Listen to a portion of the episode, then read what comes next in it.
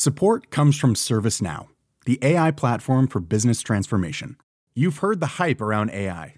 The truth is, AI is only as powerful as the platform it's built into. ServiceNow is the platform that puts AI to work for people across your business, removing friction and frustration for your employees, supercharging productivity for your developers, providing intelligent tools for your service agents to make customers happier. All built into a single platform you can use right now.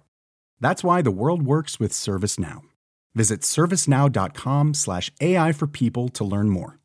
I'm Helena Bonham Carter, and for BBC Radio 4, this is History's Secret Heroes, a new series of rarely heard tales from World War II. They had no idea that she was Britain's top female codebreaker. We'll hear of daring risk takers. What she was offering to do was to ski in over the high Carpathian Mountains. Of course, it was dangerous, but uh, danger was his friend.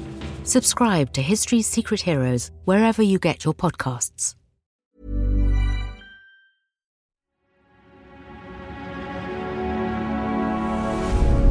Tortoise.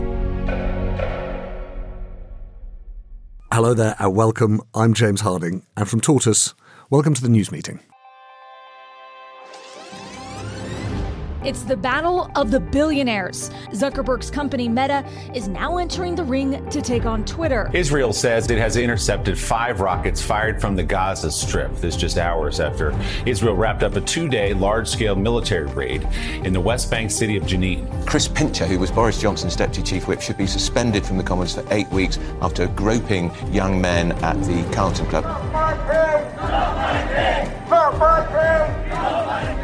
Britain's King Charles has been presented with the Scottish Crown Jewels as part of a ceremony to celebrate his coronation. I'm in love with him. I just love him. As I do all the royals.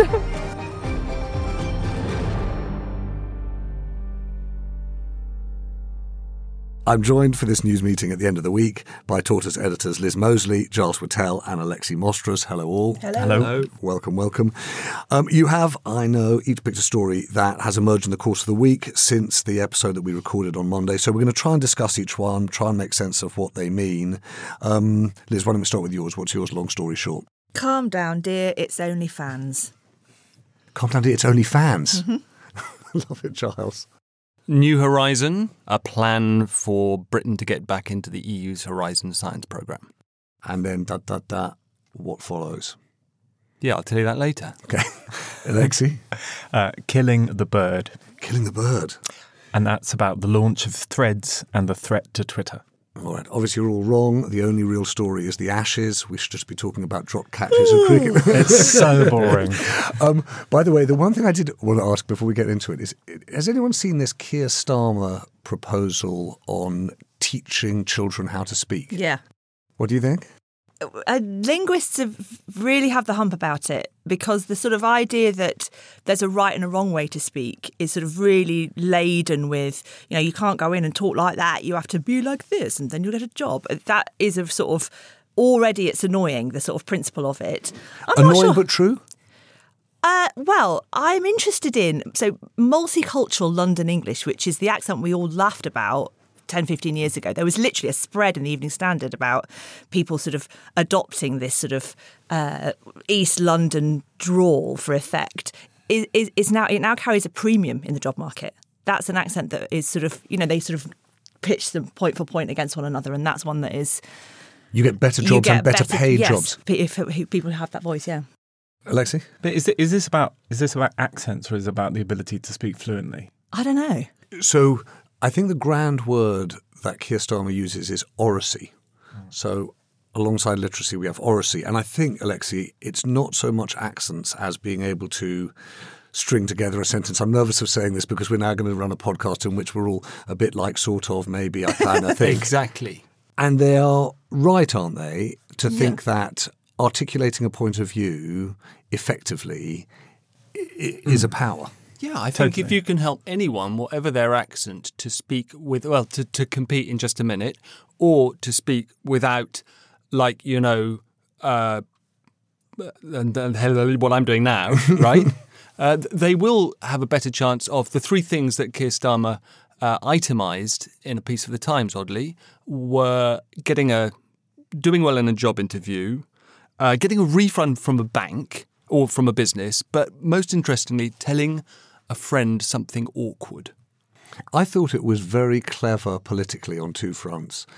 One is that it will speak to a whole group of people who are natural conservatives who fear that a generation of people are losing the capacity to communicate effectively in English and all of the associated ideas, feelings, and prejudices that go with that. But I also thought it was clever politically because it's rooted in his experience. Here you have the former head of public prosecutions, you know, the person who ran the Crown Prosecution Service saying, Look, I got where I am today because I can communicate effectively in speech. I want to give that opportunity to other people. I thought as a as a policy and as a piece of personal positioning, I thought it was quite smart. Anyway, that's nowhere near the stories we're after. Um, let's start, Giles, with you, if I might. New Horizon. So, Horizon is a 95 billion euro uh, EU sponsored science programme of which the UK used to be a part until Brexit, actually, until 2020. Um, the 95 billion is spread over seven years, 2021 to 27 the way it works is that all the participating countries put in money and they get out research money on merit according to the assessed value of research proposals. And uh, the UK, being the home of the Russell Group, Oxbridge, Wellcome, Imperial, etc., uh, always did very well out of it in, in, in brute commercial terms. Um, when at the time that the UK pulled out, it was getting out half a billion pounds more a year than the 1.5 billion that it put in. So 2 billion in pure science research funding. Actually, not just pure science research funding, but also engineering, applied science, and uh, all, all told, uh, Horizon funds literally tens of thousands of science projects under tons of headings, but including climate change, uh, pandemic prevention, um, cancer research, lots of other things that I wrote down. Inside universities and companies, or basically just inside uh, academia? Basically, universities and research and, and, and publicly backed research institutes. Um, so, the reason I think this is interesting is because clearly, uh, from a UK PLC point of view, if the idea is to get back into growth as a knowledge economy, you have to play to your strengths. There is there is n- no dissenting voice in the science community uh, to the proposition that UK science did better with free cooperation and this funding mechanism, courtesy of the Horizon program. Um, and it has become possible since the Windsor Framework was signed in March. That had been a roadblock to rejoining. This is the Windsor Framework by which Rishi Sunak and Ursula von der Leyen smoothed out the Northern Ireland, Northern Ireland Protocol.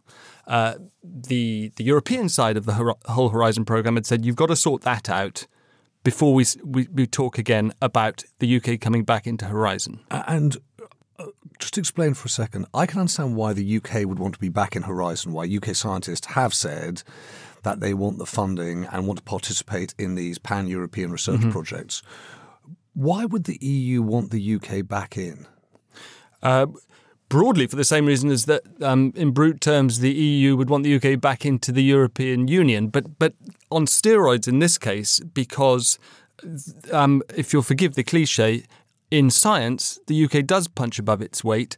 Um, tens of thousands of European scientists used to enjoy exchanges, used to enjoy coming to work here, um, and could could continue could resume doing so under the auspices of the Horizon program, and vice versa.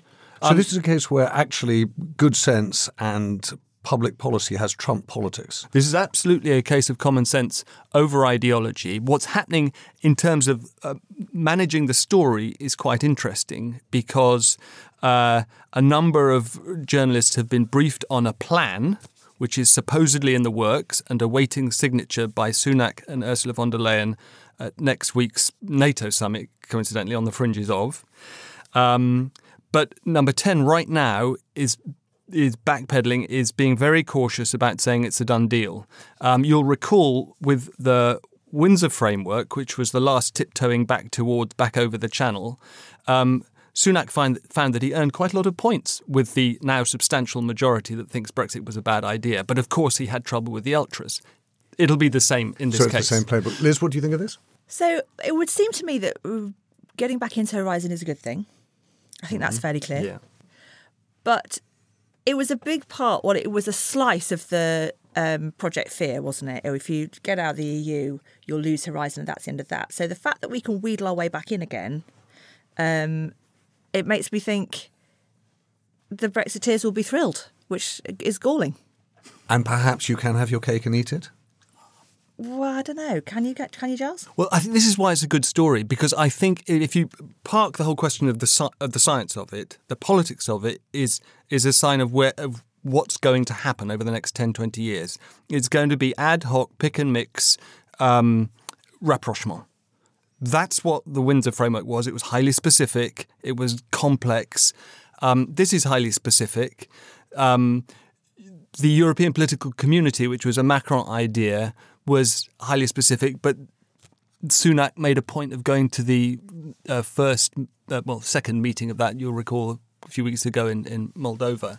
It, this is how we're going to get back, not into, but in alignment, in friendship with Europe, is one highly specific, uh, it's called sort of sectoral project at a time. Let's go to Liz's story. Um, is OnlyFans in this case a metaphorical use of OnlyFans or an OnlyFans use of OnlyFans? It's an OnlyFans use of OnlyFans, um, which is, um, in case you don't know, um, it's a it's a paid subscription. It's effectively a porn site um, where you pick your favourite. I'm going to call them performers. Um, somebody you fancy, somebody who's into the fetish you're into, and you pay them really directly for access to their material that they publish on OnlyFans. It's like Patreon for amateur pornographers. Yes, I think that's a nice way of putting it. Or not so amateur, because you some people actually want to make a living. Well, that's the whole point. So the people who believe that sex work is work think that OnlyFans is this brilliant, empowering thing because the performer I, I, guess in this case it's a woman when we get onto the story is on her own terms safely in her own home doing things that she has control over and re- directly receiving the payment for it rather than it having to go via some dodgy man in a horrible studio or what have you. That's the that's the idea if you if you buy into that worldview. Anyway the story the thing that's happened is uh, the advertising standards authority have received some complaints from horrified of harrow because a onlyfans performer eliza rose watson has paid for four billboards in North London and two in New York, interestingly, I'm unclear of their location, to advertise her OnlyFans channel. And um, it took about a day for the graffiti that says "Keep porn off our streets" to appear on the billboard. Um, and obviously, there's lots of people saying it's terrible, it's disgraceful. This shouldn't be out in an untargeted medium where children can see it. Now, hilariously, um, uh, the, the, woman in question, uh, d- defence of, of the ad in- included, um, children would never be able to access OnlyFans anyway. I'd, I, I don't think she's ever met a child um, because they do run the National IT Help Desk uh, now. So I, am I'm, I'm not sure I type, quite buy that argument. But th- what's interesting to me about the story is two things. One is um, th- the whole idea that this woman buys advertising for what is her business is a very direct way for us to realise what what people mean when they say sex work is work it's literally a business. It's a commercial enterprise that has a marketing budget for her.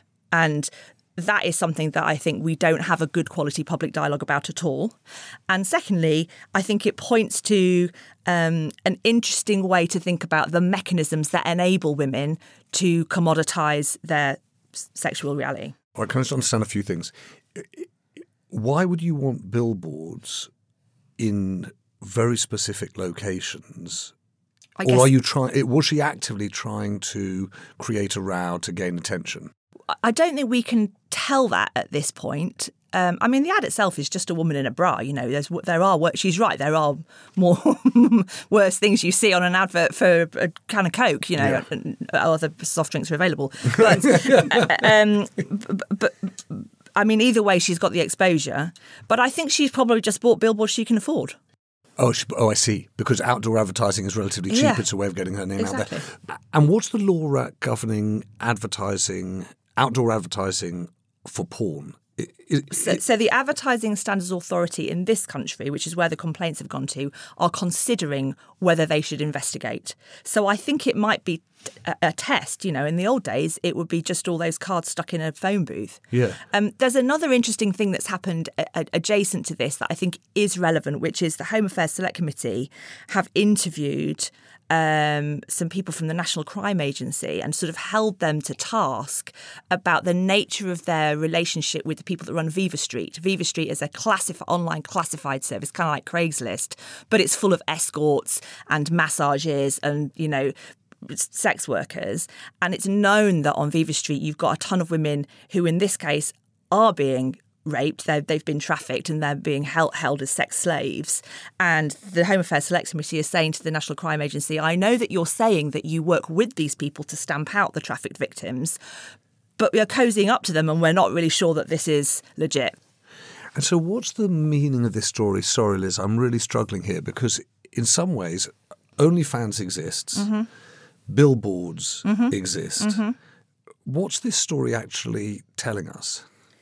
I, I wanted to talk about it today because I think that we and we joked earlier, didn't we, that this is a reverse news mullet. It's sort of a funny story in the beginning, but it it disguises something very serious, which is we have absolutely accepted that women sell themselves for sex. And that's just, it's such a normal thing in this country because it is legal, sex work is legal in this country, that there's now an, a marketing industry around it that has real money flowing through non dodgy business cards stuck up in a phone box kind of marketing.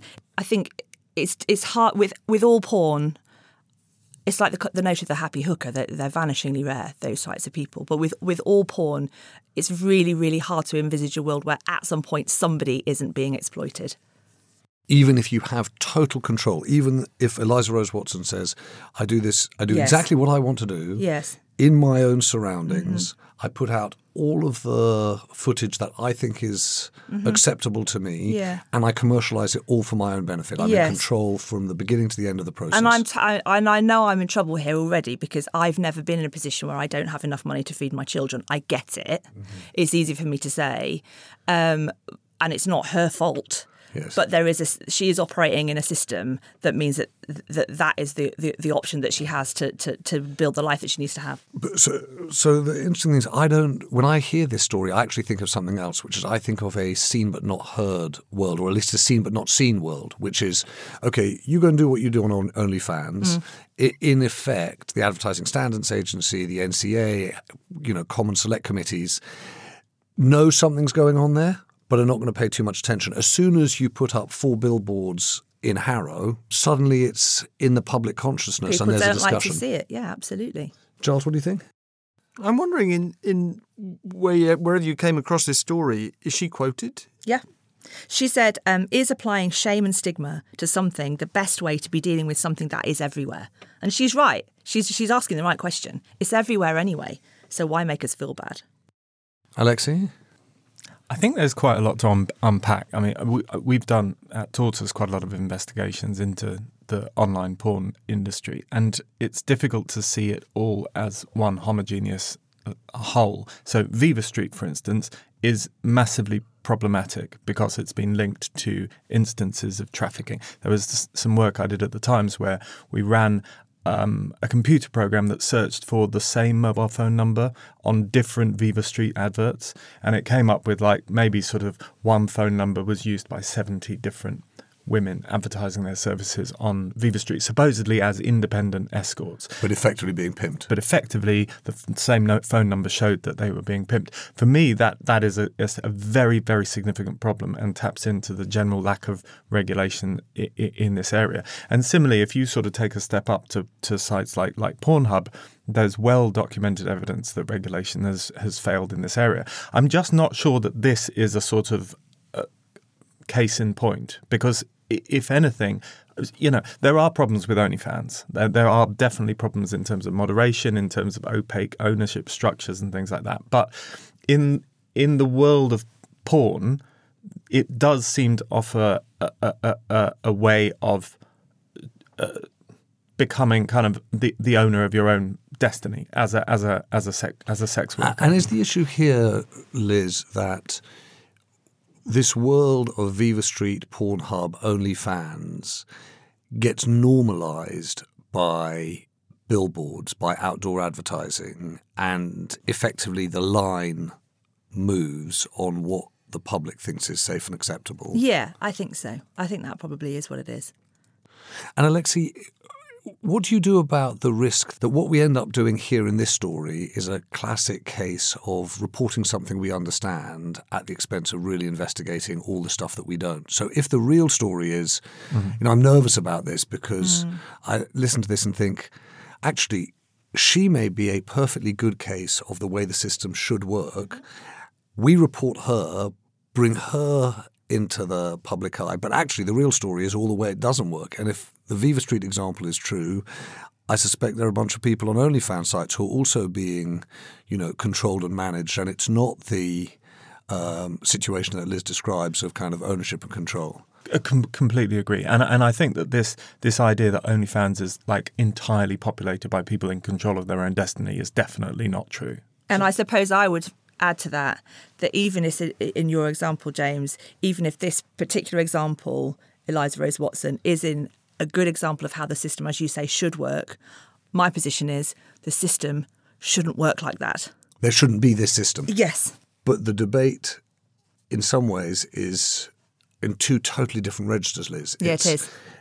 How do you manage the porn industry's place in the public square i.e., billboards, ASA, etc. And then there is the stuff that you don't see, the existence of a porn industry online. How do you manage, regulate, oversee that? Yeah. Or allow it? Yes. Giles, eh, can you ever lead on a story like this? Yeah, there's a good peg. Uh, Unfortunate terminology there as well. we're, we're opening a whole new. you can't see, by the way, but the best bit about this whole thing is Patricia in the gallery has lost it. I had no idea. I was the one who had to ask what pegging was live on Twitter Spaces. Embarrassingly, is pegging a thing? Yes. We'll tell you after. all right, all right. This is a different podcast. Let's get back to what we're here for. Let's take a moment, and then we're going to come to Alexi's story. Cool fact a crocodile can't stick out its tongue. Also, you can get health insurance for a month or just under a year in some states. United Healthcare short term insurance plans, underwritten by Golden Rule Insurance Company, offer flexible, budget friendly coverage for you. Learn more at uh1.com. Hey, I'm Ryan Reynolds. Recently, I asked Mint Mobile's legal team if big wireless companies are allowed to raise prices due to inflation. They said yes. And then when I asked if raising prices technically violates those onerous two year contracts, they said, What the f are you talking about, you insane Hollywood ass? So to recap, we're cutting the price of Mint Unlimited from $30 a month to just $15 a month. Give it a try at mintmobile.com slash switch. $45 up front for three months plus taxes and fees. Promo for new customers for limited time. Unlimited more than 40 gigabytes per month. Slows. Full terms at mintmobile.com. There's never been a faster or easier way to start your weight loss journey than with PlushCare. PlushCare accepts most insurance plans and gives you online access to board-certified physicians who can prescribe FDA-approved weight loss medications like Wegovy and Zepbound for those who qualify. Take charge of your health and speak with a board-certified physician about a weight loss plan that's right for you. Get started today at plushcare.com slash weight loss. That's plushcare.com slash weight loss. plushcare.com slash weight loss. All right, Alexi. I don't know how how how I can follow that. Well, I know, but you're, what you're going to do is is offer us cage fighting between Elon Musk and, and, Mark Zuckerberg, and then bore us with a story about the future of social media platforms. Okay, okay, Go I'll for do it. that. So, like, there's a there, there is there is a there is a physical fight that might or might not take place between Elon Musk and uh, Mark Zuckerberg, but there's also a commercial fight that is taking place this week because Mark Zuckerberg released this new Twitter killer app called Threads. Uh, and I've downloaded it. Um, it looks like identical to Twitter, except I've got no followers. and, uh, so yeah, someone's on Twitter with no followers anyway. So you know, welcome.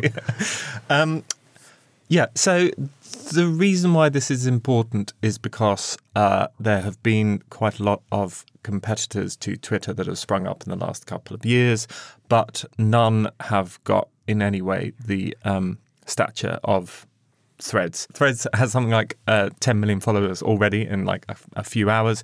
Uh, you can sign up direct from Instagram. And um, Zuckerberg has a history of taking good ideas and adopting them as his own and then making a lot of money out of them.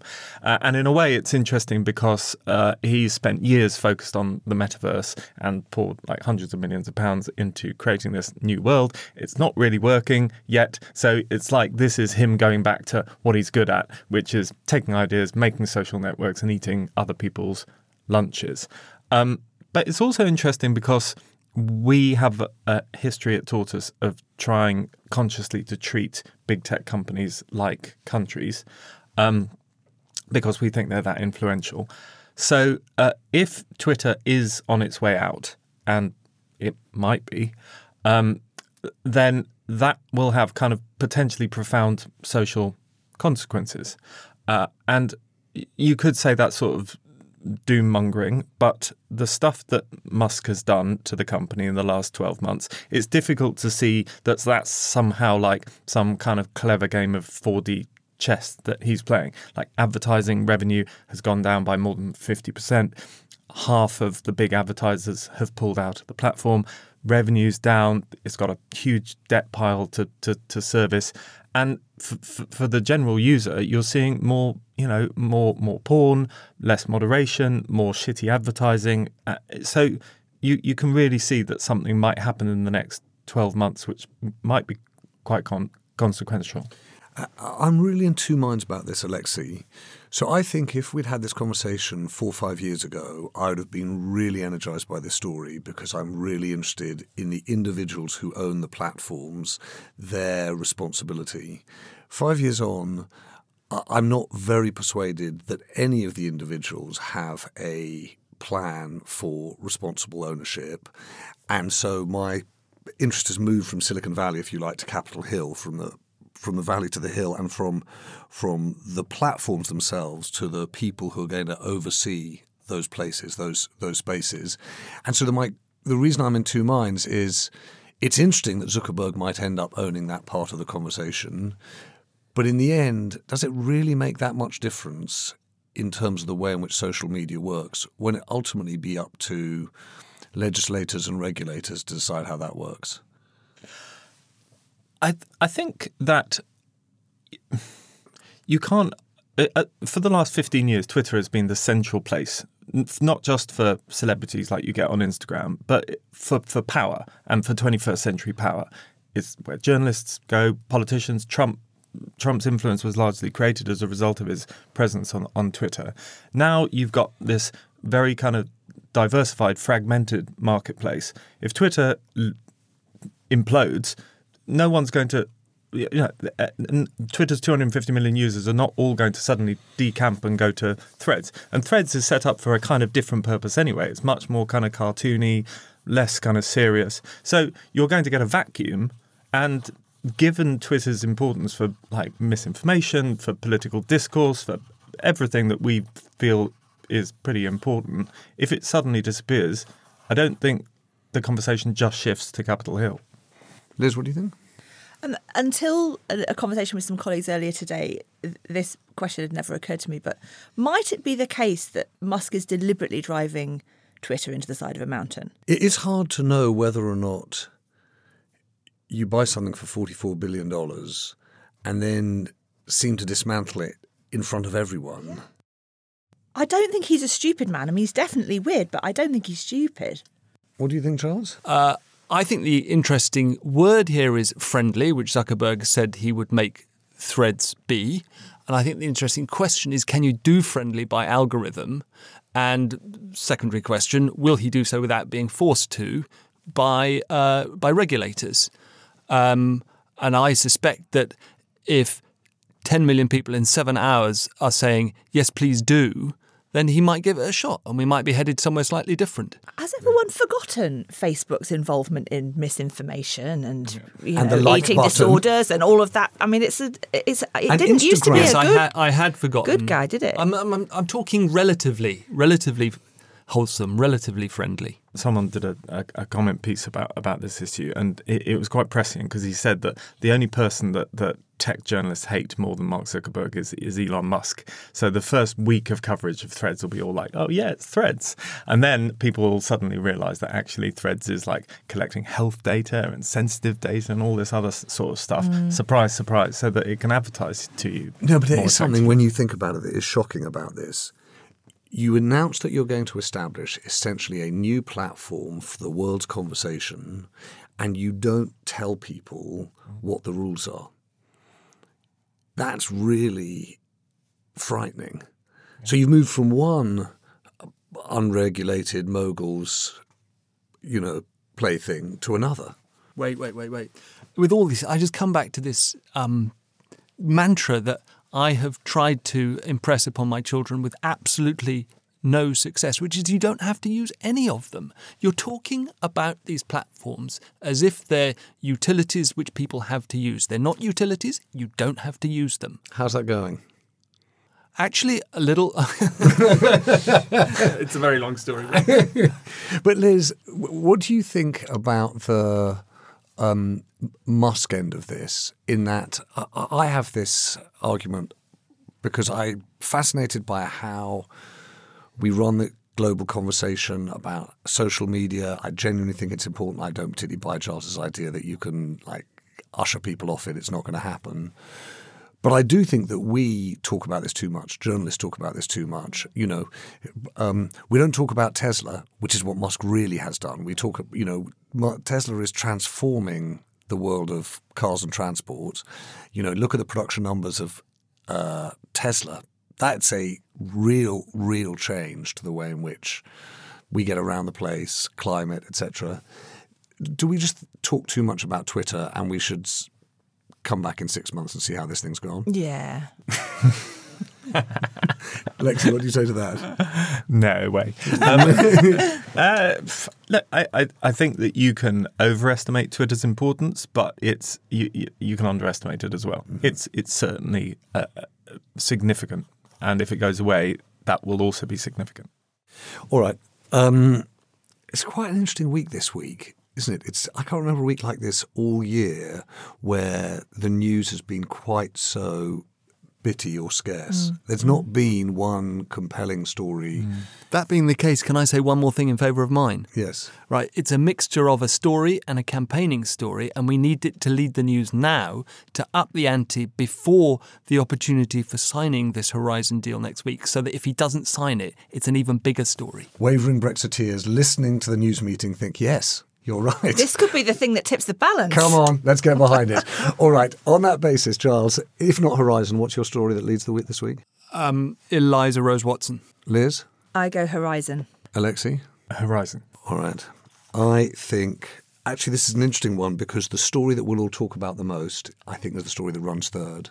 I would run Eliza Rose Watson as the third story because really it's a way in for understanding a whole set of issues. But the billboards themselves and the regulation of outdoor advertising of the porn industry runs third. The question of the porn industry online who runs it, who plays in it, what it's what is allowable is obviously a much much bigger issue. I for all my reluctance to get stuck into the Threads Twitter story, I do think it's a very big story. The idea that we've got Mark Zuckerberg controlling the Facebook world, the Instagram world, and potentially now the Threads world means that some of the ways in which we most regularly communicate with each other, not just the uh, our relationships, but the news, means this is obviously a really important story. And I do get your point, Alexi, which is, you know, when we grew up, the old, you know, the medium is the message mantra was true. The idea that these social media platforms are governing the nature of our political conversation, the sort of the platform is the politics.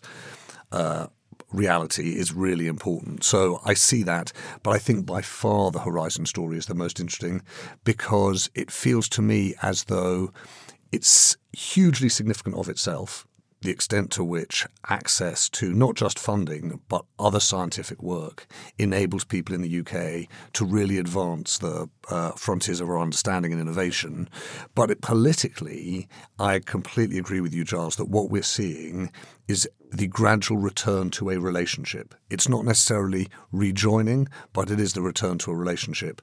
And it's extraordinary that, in effect, Rishi Sunak has played a Nixon in China. He's been a Brexiteer who's been the engineer of a much more meaningful and engaged relationship with the European Union. So for me, Horizon, Threads, Billboards is the running order for this week. Thank you very much. Thank you. I've Thank never you, won before. Oh, Giles. you know what it feels like, don't you? um, now, once the mics go off, where are we going to go to discuss this pegging issue? What is that about? uh, with that, Alexi, Liz, and Giles, thank you very much. Thank you for listening. If you disagree with the running order that I've come up with, or with uh, any of the points that we've made, or frankly think that we missed the biggest story of the week by a mile, please do email us. Um, we're at newsmeeting at tortoisemedia.com. And we're going to be back again, start the week on Monday. Join us for the news meeting. In the meantime, have a very good weekend.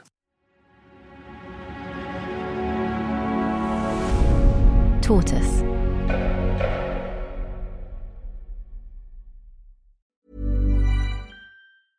Imagine the softest sheets you've ever felt. Now imagine them getting even softer over time. That's what you'll feel with Boll and Branch's organic cotton sheets. In a recent customer survey, 96% replied that Bowl and Branch sheets get softer with every wash. Start getting your best night's sleep in these sheets that get softer and softer for years to come. Try their sheets with a 30-night guarantee. Plus, get 15% off your first order at bollandbranch.com. Code BUTTERY. Exclusions apply. See site for details. Planning for your next trip?